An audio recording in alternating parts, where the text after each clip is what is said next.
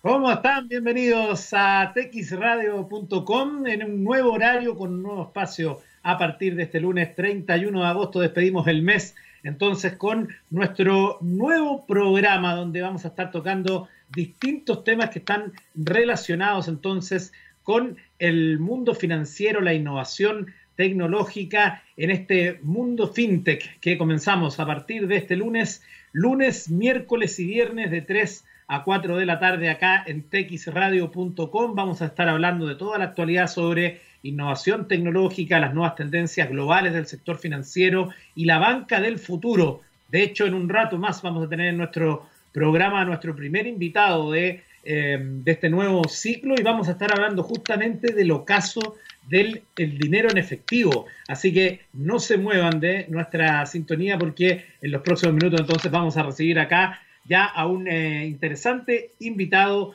en TX Radio con nuestro nuevo mundo fintech en, eh, en, nuestra casa de siempre. Bueno, vamos a hablar a raíz de este tema y para que vayamos también educando respecto a esta situación, algunos de los temas que hoy se están tocando en términos de eh, mundo fintech a nivel mundial.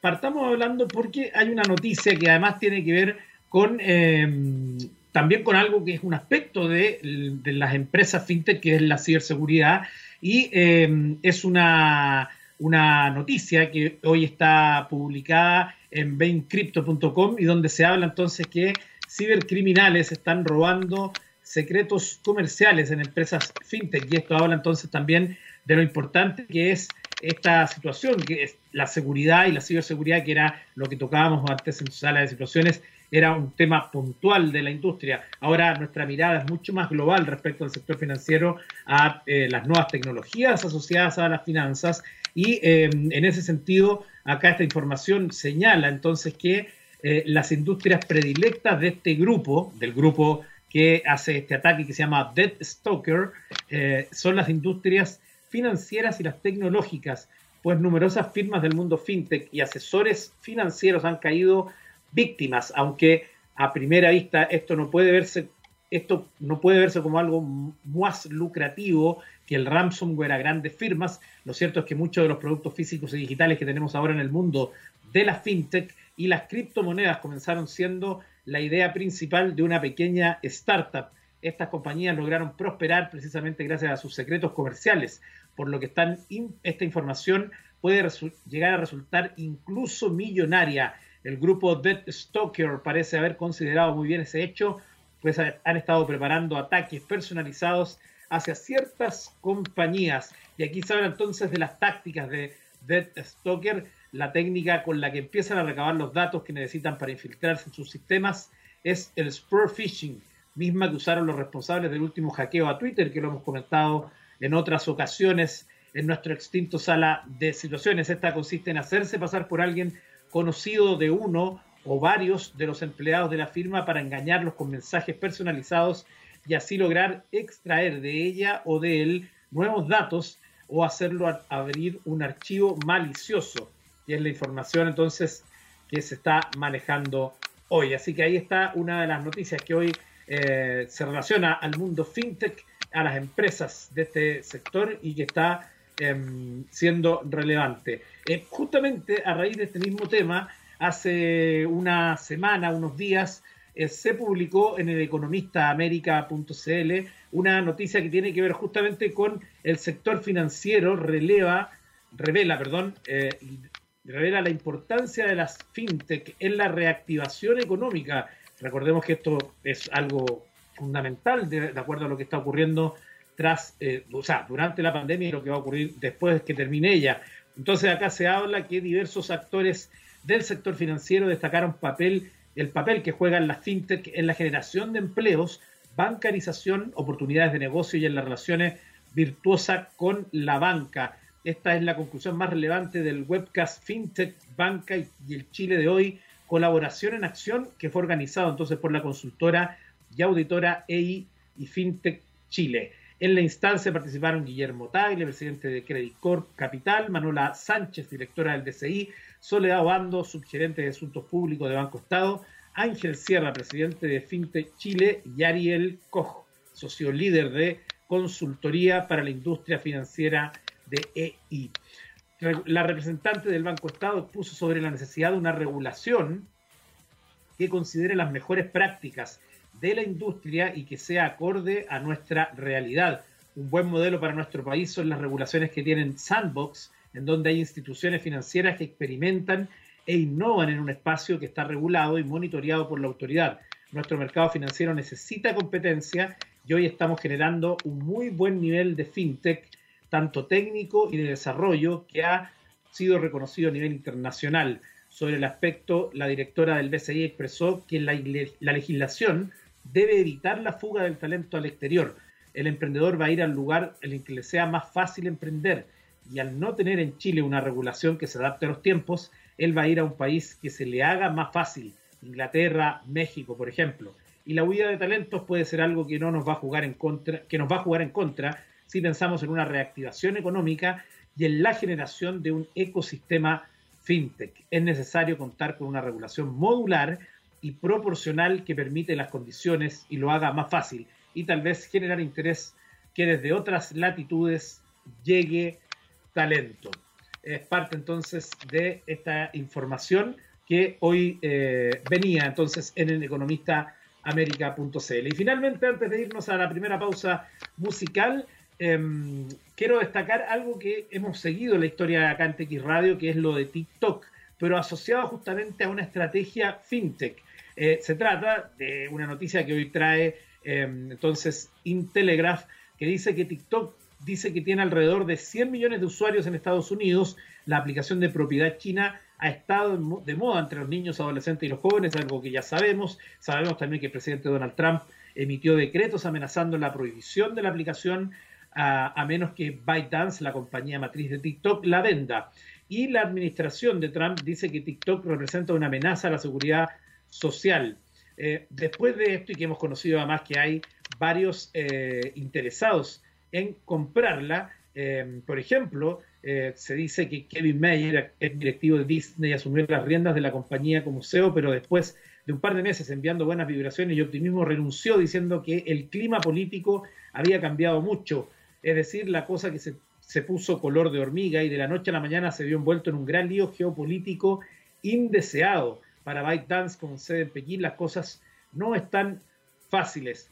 Y entonces ahí se menciona que WeChat, que es una especie de todo en uno chino, es Facebook, WhatsApp, Twitter, Amazon, PayPal y Mercado Libre, en una sola aplicación, mantiene una estrecha relación con TikTok, porque está en todo. En China las redes sociales más populares están perfectamente integradas a sistemas fintech.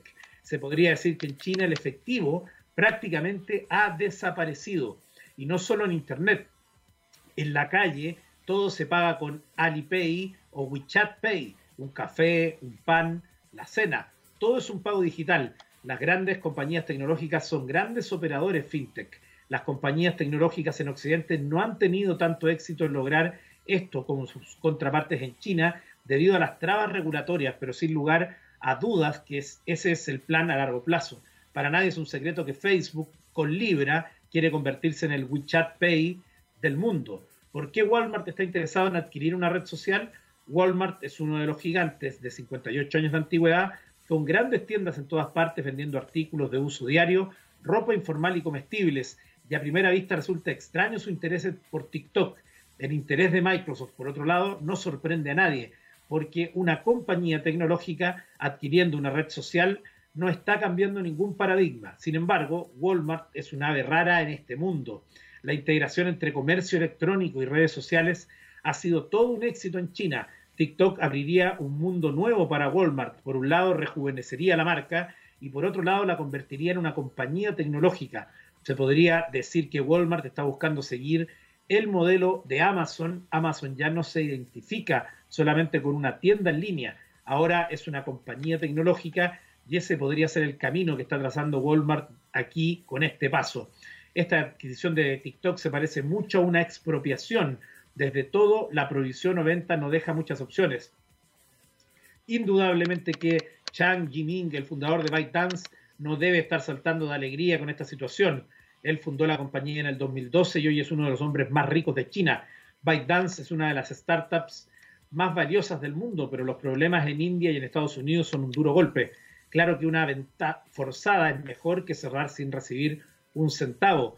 Debido a la popularidad de la aplicación, es posible que se efectúe la transacción.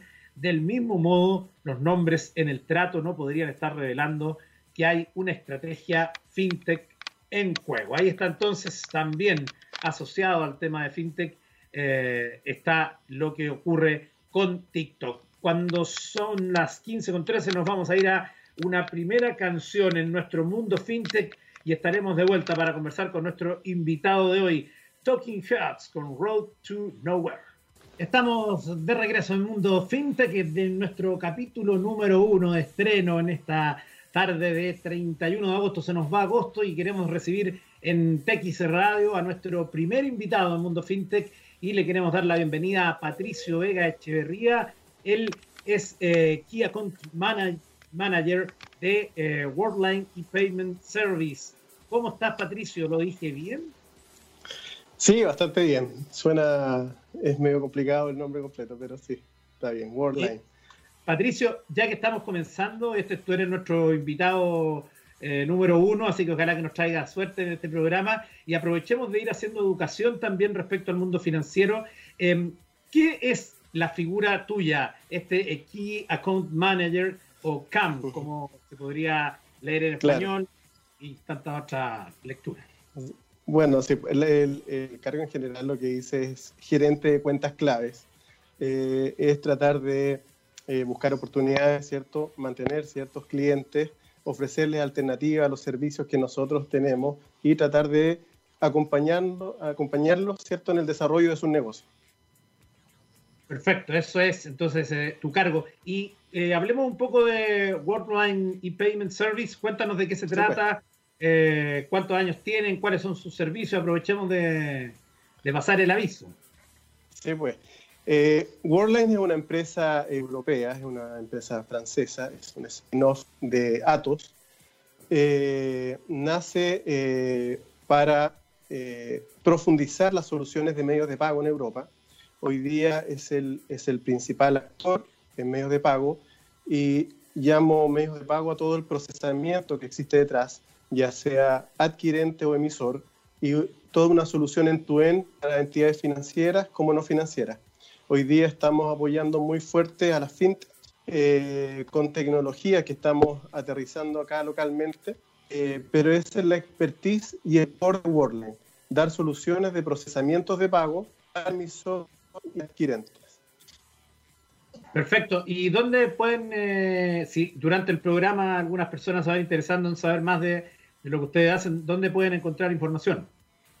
En worldline.com eh, ahí tenemos toda la información relacionada a las distintas verticales de los servicios, porque existen eh, dentro de las, de las redes de adquirencia y de emisión, existen distintas líneas de servicio, llamamos eh, Financial Services o Merchant Services, que tiene que ver un poco con de cara a la punta, la última milla, que sería el, servicio de comercio, la parte financiera, que tiene un poco que ver con los software de procesamiento, ¿cierto? Y también eh, existe otra vertical que llamamos movilidad y transporte, donde tenemos soluciones que en el fondo suman ambas partes y podemos ofrecer servicios de, tap to use, por ejemplo, eh, en el fondo pago sin contacto, eh, que eficientan un poco los servicios de, movilidad.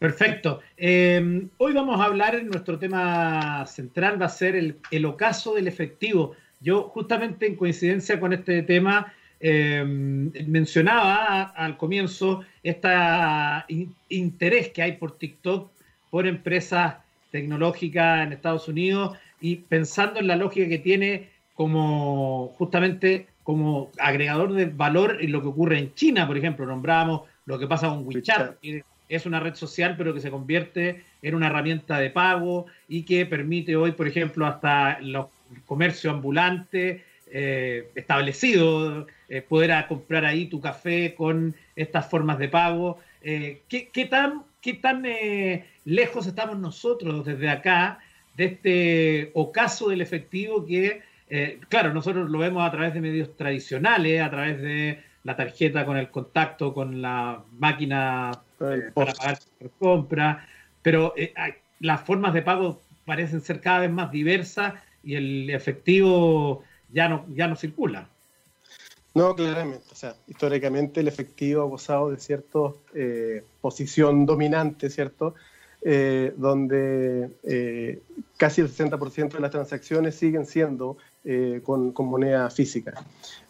hoy día, ya en los últimos 10 años, eso ha venido en, franca mejora por, por el uso un poco más de dinero digital al hablar de dinero digital, eh, me refiero a todas las soluciones, ya sean bancarias o no, ¿cierto? Que permiten hacer una transacción sin el uso del dinero físico. Eh, y eso incluso ha llegado a países como Suecia, Dinamarca, donde eh, el dinero en efectivo disminuye casi al 2% de todas sus transacciones. Eso tiene varios pros y contras, pero siempre son más los beneficios. Ahora, ¿qué tan lejos estamos nosotros como, como sociedad de llegar a un, a, un, a un, ecosistema de pago sin efectivo? Yo creo que, que Chile está bien preparado en, en estructuras de comunicación, en estructuras de... Nosotros nos adaptamos muy bien a, los, a, a, las tecnologías, a la innovación en tecnología. Eso nos diferencia de nuestros países vecinos. Eh, nosotros tenemos una muy buena penetración con respecto al uso del celular, por ejemplo. Eh, por cada 100 personas hay 140 prox cuentas de celular. O sea, eso quiere decir que usamos más de un teléfono cada una de las personas que, lo tenemos. Lo mismo pasa con el uso del computador, donde cada día es mayor eh, en, las casas de nuestros eh, ciudadanos, ¿cierto? El uso del computador. Y eso en el fondo empieza a generar esta dinámica de tratar de disminuir la brecha tecnológica para el uso digital porque finalmente ese es como el paradigma que tenemos que romper. Eh, hay cierta desconfianza en el uso, pero hay más, más que la desconfianza hay falta información. Muchas veces se dice de que el costo transaccional del efectivo es más caro que el costo físico. Y eso eh, difiere mucho de lo que realmente es. Eh, si tú te das cuenta, para utilizar el, el, modelo o para alcanzar el modelo en efectivo primero los países invierten mucho, mucho, tienen un costo muy alto para eh, crear el dinero, para distribuirlo, ¿cierto? A diferencia del modelo digital. Y por otra parte, los quintiles más bajos tienen menos acceso a ese dinero físico y por lo tanto tienen tiempos de traslado que utilizar, tienen que movilizarse y eso tiene un costo eh, en ese transporte, tiempos de espera, y si finalmente logramos entender de que los beneficios sociales y, todo lo que se está impulsando hoy día, sobre todo con, este, con, la pandemia, nos vamos a dar cuenta de que eh, efectivamente hay un costo en el modelo digital, pero ese costo se divide equitativamente y no así en el dinero en efectivo, donde los quintiles más bajos son los que tienen un mayor costo para el uso de este. Claro, eh, yo pensaba mientras te escuchaba eh, respecto a esta reflexión que tú haces, es que incluso eh, cuando hablamos de, del efectivo, es muy probable que haya personas que ni siquiera hagan transacciones a través de lo más tradicional de Internet, que es a través del portal del banco o em, a través de algún sistema transaccional como los varios que hay cuando uno llega al botón de pago, por ejemplo. Eh, hay muchas personas que ni siquiera se han atrevido a hacer eso, muchos probablemente de la tercera edad, que ni siquiera se han incorporado a esa tecnología. Por lo tanto, pensar en que se incorporen a una tecnología donde, por ejemplo, la tarjeta eh, la tengamos en el teléfono y que se pague con acercando el teléfono, eh, suena como más, más difícil de que ellos vayan a confiar en ese tipo de tecnología. Eh, claramente, pero ahí hay, hay, tareas que tenemos que hacer nosotros como, como comunidad, ¿cierto? Y, pero también tiene que haber eh, ciertos eh, esfuerzos, políticas públicas en el fondo que, que incentiven este uso. A ver, el, el, dinero en efectivo tiene grandes problemas, como lo que todos manejamos, el antimoney ¿cierto? Ya sabemos que hay, hay, hay dinero que se usa o, que existe el lavado de dinero, existe ese mismo dinero se puede ocupar para eh, fomentar o costear costos del terrorismo. Hay, un sinfín de, de, información que no manejamos al tener un, sistema basado en el efectivo. Dicho esto, también hay evasión de impuestos. Por tanto, el gobierno también está perdiendo la posibilidad de mejorar los recursos para proyectos sociales.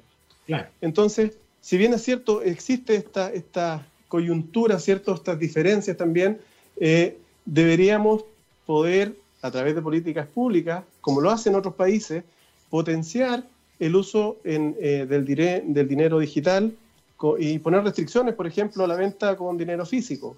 Hoy día se hace mucho más sensible eh, con este tema de la pandemia y eso obviamente ha acelerado la digitalización de muchas empresas que eh, eh, en su gran parte han quedado un poco cojas, llamémoslo así, porque no tenían preparado un, ambiente digital para poder fortalecer la venta en el e-commerce y, sus despachos.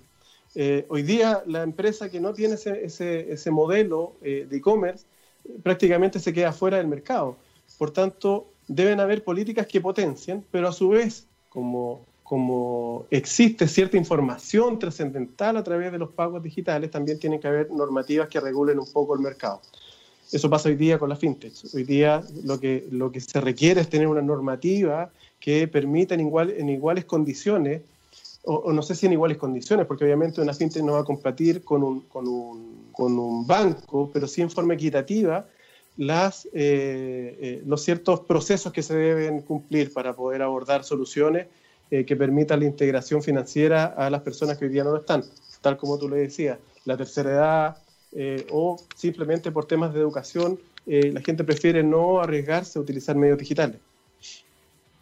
Claro, es verdad, es verdad. Ahí todavía hay que harto que hacer en esa materia. Tú cuando hablas y mencionas el tema regulatorio, ¿nos puedes contar qué está pasando con eso? ¿Cuál es la, digamos, el estatus de esto? Eh, ¿Hay alguna, mm, alguna disposición en avanzar en el tema regulatorio para eh, que sea moderno y que permita justamente que esto se desarrolle?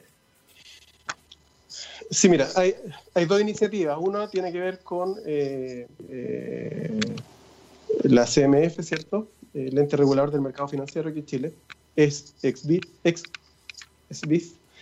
eh, donde se está eh, tratando toda esta normativa para que las fintech tengan ciertas regulaciones eh, normativas que permitan el acceso a competir de la misma forma con entidades bancarias, ¿cierto? Hoy día hay un, espacio abierto para que esto se pueda discutir, se están tratando toda la parte de control de información, porque es donde más existen estas ciertas fricciones para que esta fintech pueda manejar información, pueda manejar inversiones, puedan hacer eh, eh, muchas soluciones que hoy día los bancos, eh, por su forma, no vamos a decir que, que, sea una mala forma, sino que es una forma más clásica, ¿cierto? No, no permite la integración de todos los, los actores. eso es por la parte de, de, la fintech. Pero por la parte de medios de pago estructural, que es el medio convencional, donde participan las marcas, ¿cierto? Ya eh, el Ministerio de Hacienda hace un par de años ya dijo que Chile empieza a, salirse del modelo de tres partes donde existía un ente como Transbank que eh, tomaba la licencia de emisor y adquirente y hacía la función por los bancos, ¿cierto? Porque eso no permite el acceso a la competencia. Y obviamente sin competencia no hay innovación, no hay tecnología nueva, eh, los costos tampoco se pueden normalizar eh, en un mercado monopólico. Hoy día se abrió de nuevo, tuvimos un seminario hace poco con, el senador Felipe Arboe, donde comenzó la discusión nuevamente, pero ahora integraron el costo asociado a las tasas de intercambio esto da a lo mejor para, profundizar un poco más, pero la tasa de intercambio compone el merchant discount y el merchant discount es la comisión que paga el comercio por cada transacción que acepta para tarjetas de, de crédito, débito de las distintas marcas, eh, Mastercard, Visa, Amex o, la que exista en el, en el, mercado. Por tanto, si logramos bajar esas tasas de intercambio, que es lo que se, espera con, esta, eh, con estos seminarios y estas conversaciones, ¿cierto? Lo que se abre es un espacio para que otros actores puedan entrar para que puedan competir eh, y al dar esos espacios eh, podemos generar eh, innovación en los medios de pago, que sea un poco más abierta y que alcance para todos los mercados. ¿En qué sentido? En que eh, tú sabes que el modelo transaccional se mueve por la masividad de, la cantidad de las transacciones. Y en, en, Chile el retail lleva el 60% de esas transacciones, por tanto, tengo que ser competitivo para poder entrar a un retail. Hoy día eso no pasa, hoy día está bien resguardado por, por, por y mientras esto no se regule por, el, eh, por política, ¿cierto? Por, por proyectos de ley, eh, es complicado que otro actor pueda competir con las mismas condiciones. Eh, y ahí es donde tenemos que, tratar de avanzar para que logremos modernizar un poco los medios de pago acá en Chile. Perfecto. Patricio, cuando hablamos de un comercio, por ejemplo, que se va a integrar al canal digital, que está considerando a raíz de lo de la pandemia dar este paso porque lo necesita o y no se ha atrevido porque no sabe cuántos costos tiene que asumir. Eh, ¿Podemos de alguna forma hablar de si existen o cuántos costos hay asociados a una transacción a través de Internet? En términos de, por ejemplo, yo me digitalizo y vendo televisores. Y entonces, para una cosa es tener la plataforma para poder exhibir mis productos. Eh, pero ¿cuántos costos hay asociados a eso? Eh, ¿Hay alguno más que el de la tasa de intercambio o, hay, o, no? A ver, eh, claro, hay integraciones, ¿cierto? El e-commerce tiene que integrar un botón de pago, eso es un desarrollo que se tiene que hacer y hay un costo en desarrollo. Eh, nosotros lo que, lo que buscamos es tener tecnologías súper ágiles. En nuestro sistema de procesamiento en Chile, aprovecho pasar el dato, eh, tiene ciertas tecnologías que eh, buscan innovar en eso, son Full API REST. Eso implica que las integraciones tienen que ser más ágiles y no son proyectos de años como eran antiguamente. Eh, hoy día el comercio para poder tener la, disposición de, captar transacciones de medios de pago, dependiendo la red que utilice, porque hoy día existen distintas redes, está la red del Banco Estado, está Multicaja, está eh, Transbank, ¿cierto? Existen muchas redes online para e-commerce, está Redelcom también. Eh, estas soluciones tienen un costo, ya sea por el terminal físico, más el merchant discount. Ese es todo el, el, modelo de cara al cliente. Ahora, ese merchant discount se compone por costos de la marca, por costos del uso de la autopista, ¿cierto? Donde pasa esa transacción y el costo del adquirente. Eh, y eso está en torno al 2, al, al 1, al 1,45 y al 3%, dependiendo si es débito o crédito, dependiendo de la red, ¿cierto? Hoy día existen modelos de PSP donde soy un proveedor de servicios tecnológicos y proveedor de servicios de pago. Y en el fondo lo que hago es darle una mayor agilidad a la integración. Y eso, eh, obviamente, con un costo a lo mejor más alto transaccional.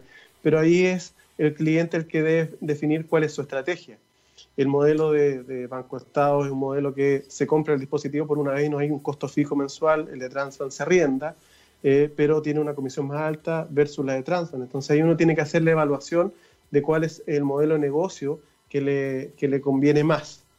Pero igual así, el costo de esa transacción está, es mucho menor que el tiempo que tiene que usar ese comercio en ese dinero en efectivo, trasladarlo a un banco, hacer la cola, ¿cierto? Lo que puede perder en vender, lo que puede perder en el transporte, los riesgos asociados a, la manipulación del efectivo, eh, siempre son mucho mayores que el dinero digital.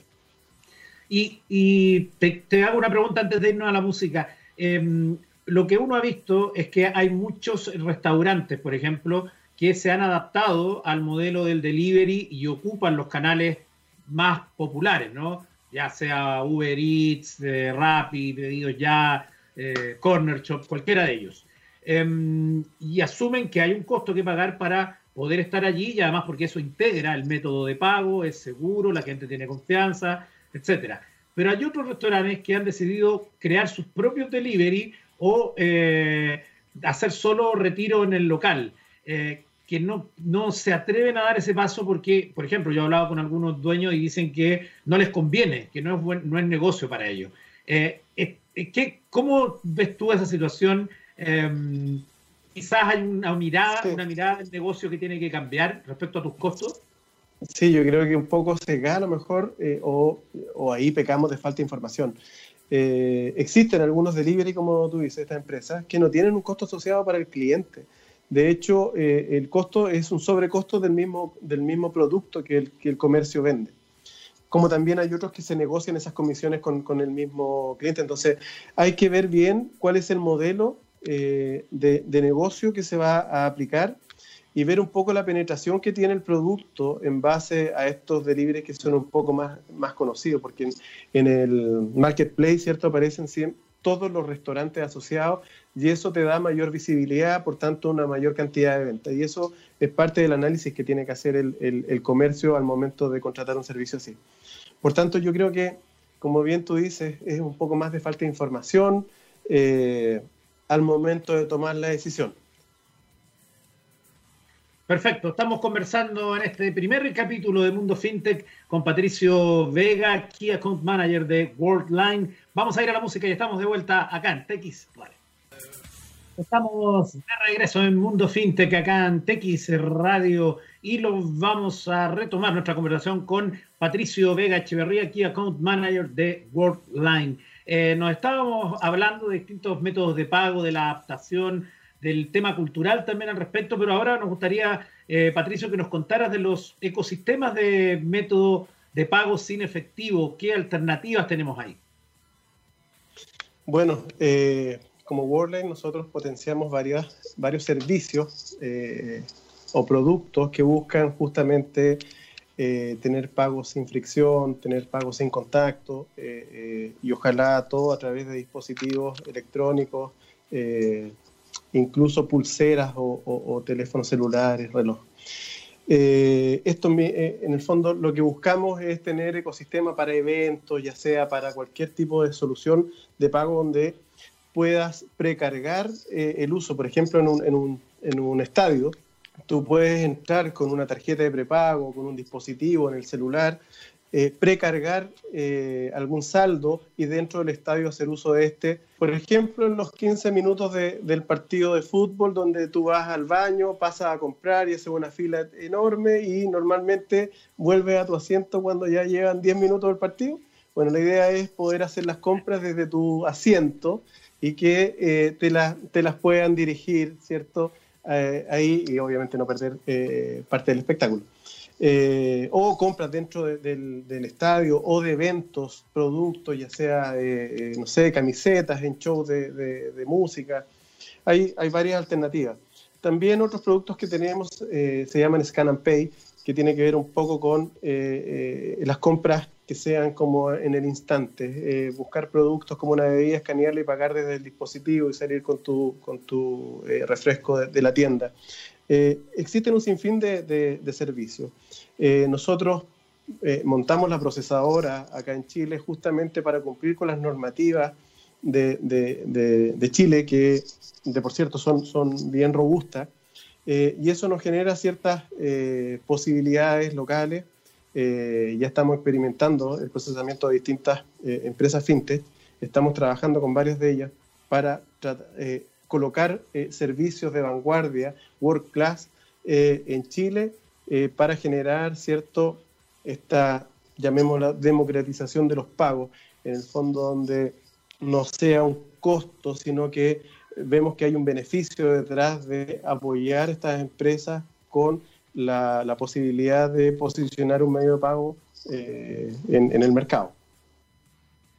Perfecto. Y ¿qué otros lugares eh, o qué otros escenarios podremos ir viendo que se vayan transformando a partir de estas de esta tecnologías? Porque, eh, por ejemplo, a mí, yo te voy a contar algo que es súper cotidiano, ¿eh? eh, pero que a raíz de la pandemia y producto de estas nuevas alternativas de evitar tener contacto con em, superficies o objetos que tocan muchas personas, eh, por ejemplo, yo voy a contarte una, muy, muy, casera. Eh, yo jugaba al loto, juego toda la semana, y lo jugaba en la tienda física, o sea, en el, en donde hay eh, venta de ese tipo de servicios. Y a partir de, de, lo que ha ocurrido, yo empecé a jugarlo en línea. Y ahí justamente lo que tú haces es primero hacer un abono desde tu medio de pago y luego esa te queda como una billetera virtual que además no solo sirve como billetera para pagar el juego, sino que también si ganas algo, se va depositando en, ese, en esa billetera virtual. Entonces, ahí hay un cambio que, por ejemplo, para mí, que era algo cotidiano de las semanas, cambió para siempre. Probablemente nunca más voy a volver a hacerlo de manera física. Y así uno puede empezar a pensar en qué otras cosas van a irse modificando con esto. O sea, piensa tú que hoy día eh, todo el, modelo de, de pagos de los grandes retail ha tenido una modificación eh, impulsada por la pandemia. Eso es innegable y el modelo online, llamémoslo así, llegó para quedarse. O sea, todos vemos que hoy día existen, muchos beneficios con respecto a cómo voy a, manejarme con mis compras de aquí en adelante. Eh, y obviamente tienen que haber mejoras eh, en, en, cómo, cómo estos retailers lo llevan, pero sin duda eso ese beneficio que tú sientes al momento de tener el control de la compra eh, tiene que ser cada día menos friccionado. O sea, eh, por ejemplo, hoy día para, comprar a través de la web colocas la clave un par de veces, ¿cierto? Existen tecnologías como 3D Secure que además te mandan un mensaje, tienes que poder autorizar esa transacción. Entonces, finalmente, eh, esto llegó y te vas a dar cuenta que muchos negocios que son eh, eh, pequeños negocios que ni siquiera tenían acceso al post dentro de su local, hoy día están haciendo ventas online y gracias a ese modelo es que han subsistido en este tiempo que ha sido muy complejo. Claro, efectivamente hace. Eh, igualmente, algo que hemos visto este último tiempo es cómo ha crecido, por ejemplo, Instagram como plataforma de venta de productos, pero claro, asociado mayormente a la informalidad también que probablemente ellos, justamente deberían, por su propia plataforma de venta, eh, cuando se formalicen, digamos, ir a buscar estos métodos de pago que son mucho más eficientes y que dan más diversidad ¿no? a, la, a la hora de poder hacer pago. O sea, eh, más eficiente y más seguro principalmente. Piensa tú que hoy día por Instagram tú haces una transferencia y no sabes quién se la está haciendo si no es un comercio que está establecido. Entonces, dentro de esos comercios informales también existen ciertos cierto riesgos que uno asuma al momento de, de, comprar en esa, en esa tienda. Por tanto, todo debería eh, eh, irse encaminando hacia un modelo más estructurado, ¿cierto? Como, como lo mencioné antes la posibilidad de que estos comercios informales pasen, pasen a ser comercios formales también genera un recaudo de impuestos que es mayor y que permite beneficios sociales, que, eh, que eso es a nivel transversal.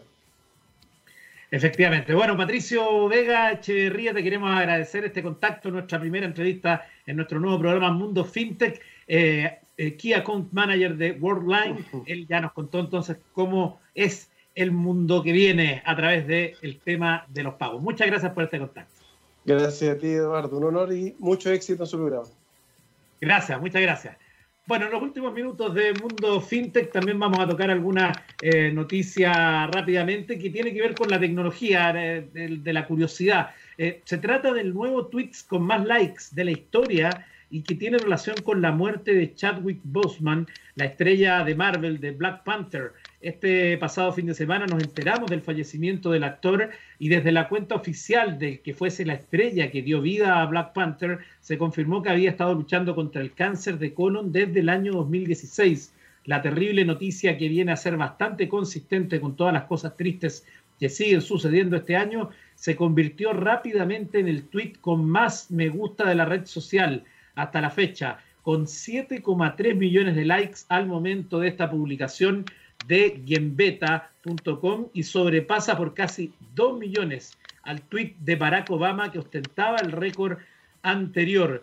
Es eh, entonces eh, una información que se ha dado cuenta eh, a través de la, de la propia cuenta oficial de Twitter que anunciaron el récord titulándolo como un tributo digno de un rey Bosman interpretó el papel del rey T'Challa de Wakanda en Capitán América, Civil War 2016, Black Panther 2018, Avengers Infinity War 2018 y Avengers Endgame en 2019. El tweet deja claro que, que el actor filmó todas esas películas mientras ya sufría de cáncer de colon en fase 3, enfermedad que progresó a estado terminal durante los últimos cuatro años. Con esa información comenzamos a despedirnos de este primer capítulo de Mundo FinTech. Les queremos agradecer a quienes se han eh, conectado en vivo, también a los que lo van a escuchar on demand. Recuerde, lunes, miércoles y viernes, Mundo FinTech con, tocando las nuevas tecnologías financieras. Hoy hablamos de ocaso del efectivo, de los nuevos métodos de pago eh, que existen y que se van diversificando también en nuestro país. Vamos a estar hablando también en este espacio de innovaciones tecnológicas y las nuevas tendencias globales del sector financiero y la banca del futuro. Yo me despido y los dejo con más acá en TX Radio.